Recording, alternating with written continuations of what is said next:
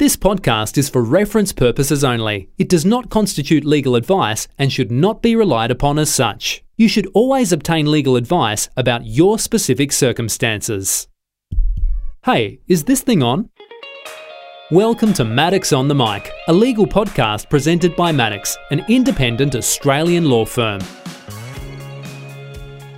Well, hello and welcome to Maddocks on the Mic. You're listening to season two of Watchdog where we'll be discussing the ACCC's um, activity in relation to telecommunications. We'll be looking at how well they have performed in some of their key areas in this space in uh, 2022 um, and into the 2023 financial year. My name is Sean Temby. I'm a partner in the dispute resolution and litigation team here at Maddocks. I'm also the editor of our annual publication, the ACCC Year in Review. Joining me today for our episode on telecommunications uh, is Maddocks partner Brendan Cody, and we're also joined by a client, Compete chairperson Michelle Lim. Brendan is the technology sector leader at Maddocks and specialises in technology, telecommunications, and intellectual property. He advises telco companies, technology developers, communications infrastructure companies, and government agencies on a wide spectrum of commercial and regulatory matters. Michelle Lim is the chair of Compete, the industry alliance for competition in digital communications. Michelle has over 20 years commercial and regulatory industry experience in senior management roles in the Australasian and overseas telecommunications markets. She is a director of Communications Alliance and a member of the Australian Energy Regulator and the Australian Consumer Competition Commission Infrastructure Consultative Committee. Don't say that fast. Welcome to the show, Brendan and Michelle. Thanks, Sean. Thank you, Sean. Now, um, Michelle, tell us about Compete as an organisation. Who, who, does it represent and, and what's its role? Compete's an alliance for competition in digital communications, and we represent the non dominant providers here in Australia. So, our core purpose is to advocate pro competition policy and regulatory settings. And these are the ones which promote and protect competition in digital markets here. So non-dominant, we're not talking Optus and Telstra then? That's correct. It's the outside of the big three, and it, it involves challenger providers, um, mobile operators, uh, cloud-based providers, and um, providers of innovative um, voice, video, uh, services. So there's a, a, broad range, and we do represent a, a, wide spectrum of, of the market for communication services here. Okay, and what are their key um, competition issues and concerns? You know, what, what are your members worried about? Compete aims to ensure all technology platforms guarantee competition, and that means providing equal, timely, and open access to consumers. So really when we're looking at the market, it's across retail and wholesale market settings. And we believe that that's um, really important to ensure a market structure that creates an environment which is appropriate for dynamic and competitive um, services and a, and a great economy. And, if I could just jump in, Sean, I think Compete plays a really important role in the industry because communications is so sensitive to regulatory settings. Uh, you know, there's a lot always going on the in terms of tweaking how the regulation is applied. And uh, it's very easy for just the voices of the big operators, Optus, Telstra, NBN Co, uh, and so on to be heard. So compete gives some of those smaller players a bit of a voice in those important regulatory discussions and makes sure that that, that perspective is also considered in the regulatory settings it's such an important sector and it touches everybody's lives. You know, we all have and live on uh, a mobile device of some description. Uh, I mean, and there's so much happening as well in the advances of technology, and I guess that must be impacting telco too. what do you see happening in this space in the next kind of six to 12 months, Michelle? The ne- next six to 12 months will be game changing. And this is, you know, across the world, but particularly in Australia's telecommunications landscape. Uh, Compete believes we're likely to witness the biggest shift since deregulation of the sector 30 years ago. And this is in areas such as mobile, fixed broadband, and over the top services, which are services into the, the cloud. Uh, you might be aware that there are a couple of uh, very important inquiries that are happening at the moment, and the final settings from the proposed Spectrum mobile transaction with Telstra and TPG, as well as NBN's special access undertaking, is going to drive a lot of pricing and competitive opportunity. And this could be good or bad. We'll see what happens. I mean, you're seeing a lot of interest in the community and, and you know, within the political sphere about this type, these types of issues? Oh, absolutely. People these days, particularly as we've passed through COVID and with all of the natural disasters that unfortunately Australia has having to endure over the last couple of years has really shone a light on communications and made it um, made a spotlight to see how relevant it is in, in terms of people's lives every day in terms of connecting but also in terms of you know what that could achieve through a digital economy and so, in that sense, and in general, the political, economic, and societal interest in telecommunications is so strong today. And I don't see that changing in the future. And I think, you know, everyone uh, has been talking a lot about 5G and the impact that uh, 5G will have. Uh, you know, whether it's conspiracy theories about about some bizarre um, impact that 5G will have, uh, or more serious discussions which uh, around 5G changing the way that uh, mobile communications and broadband communications more generally operate and also requiring greater and greater investment by the mobile operators to densify their uh, networks because in order to get the benefit of um, 5G technology, you've got to have more and more infrastructure to support that to support those services so that the mobile cells, the, the, the coverage of a particular mobile tower or mobile antenna get covers a smaller area if you're trying to provide high bandwidth services to to high numbers of customers within that area. Um, so there's a big change happening already in the way that the mobile networks operate, um, and we're starting to see interesting developments like uh, neutral hosting, which is where uh, independent operators are providing hosting services, both um, active and passive services for mobile operators. And uh, you've spoken a little bit about um, the you know some global trends and global influences, and you've also talked about you know obviously the Australian market, which is what we're you know Watchdog is most focused on. Yeah, how how do the two markets compare? Let's talk about it at a wholesale level. How does the wholesale market in Australia compare with overseas jurisdictions? Yes, so studies show that in a properly affecting operating economy, that market share is a good indicator, and we can see that market share in first world nations sits at about 30% for the non-dominant providers, and that is a good um, competitive um, dynamic environment which benefits consumers businesses and the economy and it provides good flexibility choices uh, and value for, for consumers. So what we see today, unfortunately, in Australia is that um, today it's close to about half of that for broadband, which is great. But for mobile, alarmingly, it's going backwards. It sits at 9%. So there's clearly a lot of work to be done in that space and a long way to go for competition regulation in Australia in Compete's view, and particularly in the mobile space. And like what Brendan's saying, 5G is really important in terms of, you know, a new technology. But, you know, overall, we're seeing mobile as a growing essential communications platform.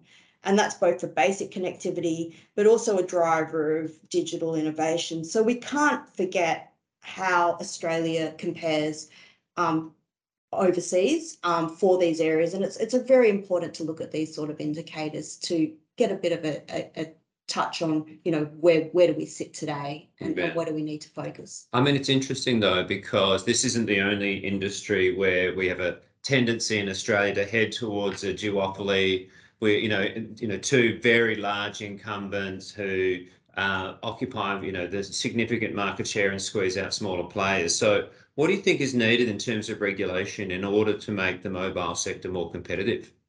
Yeah, I mean, ultimately, diversity is something which is important, and it's it's a balance of both having smaller and larger providers, but not discounting the fact that in telecommunications, like other infrastructure intensive industries, there are significant barriers to entry.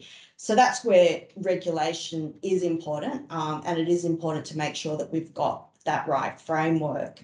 Uh, you know, set in place to to try and you know set up a good structure into the future. And unfortunately, at the moment, the level of competition in that wholesale market for mobile communications is really quite low compared to Yeah. global norms, uh, which is partly because the mobile operators tend have historically tended to be uh, slightly reluctant wholesale um, sellers in the Australian market and have provided quite a limited wholesale service so that the wholesale operators or mobile virtual network operators, as they're called, uh, don't have much scope for um, establishing really distinctive services or innovative services or, challenging the uh, network operators greatly because the network operators obviously control both the price but also the parameters of the service they get access to. And that's where some some of these trends like uh, um, neutral hosting can have some difference where instead of wholesalers um, having to um, go cap in hand to the mobile network operators to get access to their network, there can be a neutral host who's offering a, a little, little bit more of an innovative and uh, bit more scope for differentiation to those um, wholesale customers. And so we've been talking about competition and, and the importance of diversity, which obviously requires there to be more people in the marketplace offering these services. And yet, interestingly, there's a proposal at the moment between Telstra and TPG to, uh, you know, to merge in relation to the delivery of some of their services, isn't there? What, what do we think? What impact is that going to have? Yeah, it's it's a really interesting question. The ACCC is in quite a difficult position because they're having to judge not this transaction not based on what is a sort of static, unchanging market, but they're they're having to sort of it's a market as we've already discussed that that's changing pretty rapidly. They're having to predict what what impact this proposed transaction is going to have on how the market might develop over this very dynamic period, you know, which is coming up as 5G becomes sort of an established technology in the market and um, you know these these rapid changes are potentially happening. Uh, it's quite a difficult uh, task for the commission to make that judgment, and they've obviously the the judgment that they made a year or two ago Yeah. on the on the Vodafone TPG merger was ultimately successfully challenged in the um, court. So uh, that that'd be sitting in the back of their minds as well when they uh, try and make a make a judgment on this one. They haven't had much luck with the counterfactual in this situation or a similar situation, have they? And, and you know, it's really not that surprising because It's technical it- and complicated. It's technical, it's complicated, it involves predicting what, you know, what might happen in the, in the absence of this, uh, of this transaction and, and that's not a, not an easy task. Uh, Michelle, sorry. But what we do know is that there is going to be, if it does go through in its current form, a really concentrated ownership of spectrum. Yeah, And just the mere fact that that would happen if this did go ahead already has some significant competition concerns in terms of long-term industry structure. And with the counterfactual, uh, that is a challenging environment because I guess no one can really look through the, you know, look- almost looking through the. into the crystal ball. That's right. And it's not just the Vodafone TPG uh, transaction, which happened a few years ago. We see that across lots of different um, cases that the ACCC has had to combat in terms of the legal um, framework around mergers. So I don't think that these transactions and communications is necessarily unique, but the ACCC is certainly in a challenging position.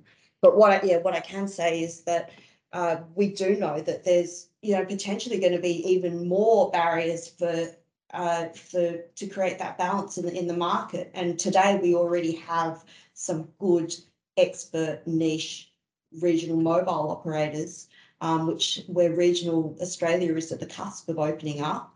Uh, and there are alternative models which could be looked at. Um, but I do agree it is a very tricky situation that the ACCC is in today. Yeah. Although the big difference between this transaction, say, and the um, the Vodafone TPG merger is that I think it's clear that the the big winner out of this transaction, if it goes ahead, is Telstra, who is already the dominant operator in the market. Um, certainly, it's possible that there's some advantage to TPG as it would get sort of improved coverage in in these regional areas by using the Telstra network. To me, the great, the big winner out of this transaction is Telstra, already the dominant operator. Um, and I think it would give it control of a really large proportion of this strategically important um, low bandwidth spectrum and uh, it's likely to just see Telstra streak ahead of the rest of the the field in terms of the strength of its network, um, and difficult for me to see how that can be a good thing for competition for for for the already dominant player to improve its get position stronger, yeah. against the rest of the field. Because it's a public benefit test that the ACCC is considering, isn't it? Because the, the, the parties are seeking authorisation for this, this tie-up. And there's got to be an assessment of the competition impacts and it's got to then be weighed against, if there is an adverse competition impact, it's then got to be weighed up against public Public benefit. benefit and detriment. Yeah, but I guess that's, Michelle, it's exactly the opposite of what you and your membership is hoping to achieve in this space, isn't it? Absolutely. We can see that from a public benefits perspective, it is still uncertain Yeah. as to the tangible outcomes that this real this transaction really could deliver to the public. And after 30 years, we do risk coming a full circle on the telecommunications market dominance. And like what Brendan says, alarmingly, uh, if this does go ahead, Compete's view, regional communications um, would be put into fewer hands at a time when we should be encouraging competition. And I guess, I guess it squeezes out some of those other more innovative options you you were both talking about. So you mentioned neutral hosting, and I guess there's you know infrastructure sharing more generally. Yep. Um, what role do you think those trends are likely to have? Um, you know, a- a- and to what extent might that be impacted by this transaction? Well, I, I think it's clearly going to have a negative impact on on that um, on that sector, on that on that network sharing, the impetus of the sort of network sharing movement, if you like. Um, partly because there'll be less spectrum available.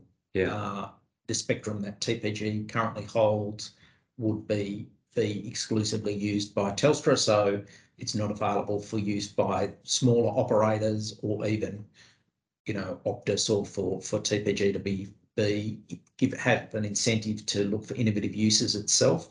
Um, but also even there's less competition in the market for uh, passive infrastructure sharing, which is an established market.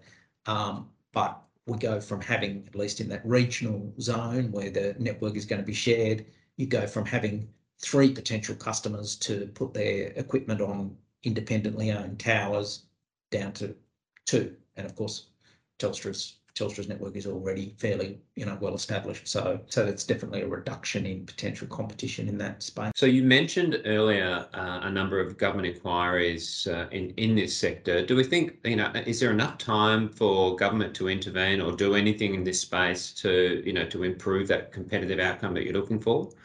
It's excellent that government have announced the recent uh, review um, on infrastructure sharing.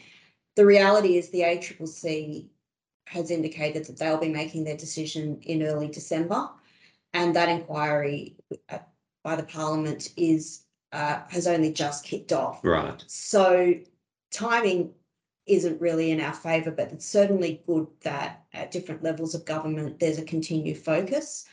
And the mobile black spots program, which was the 5A program run by the federal government some time ago, did already look at neutral hosts and, and set up a trial.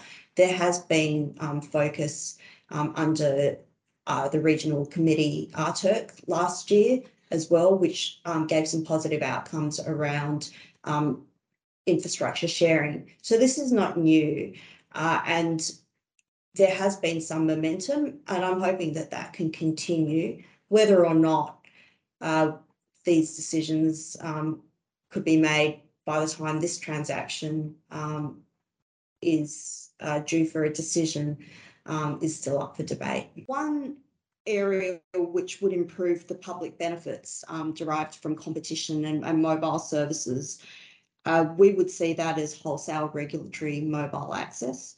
And that's to allow a more open regime on fair, non discriminatory terms. At the end of the day, mobile is a nationwide service, and we need to ensure that the settings in place allow for a balance between smaller and larger providers in order to serve Australia's digital future. Well, thank you very much, Michelle, and, and thank you, Brandon, for your contribution today. Thank you, everyone, for listening. We hope that you enjoyed the episode. If you have any questions, please don't hesitate to reach out to myself or to today's speakers. Our, our details are in the show notes. Thanks for tuning in to Maddocks on the Mic. Don't miss an episode of the show. Head to maddocks.com.au forward slash podcast to subscribe. If you'd like more information on any of the topics discussed in today's episode, visit the Maddocks website, maddocks.com.au.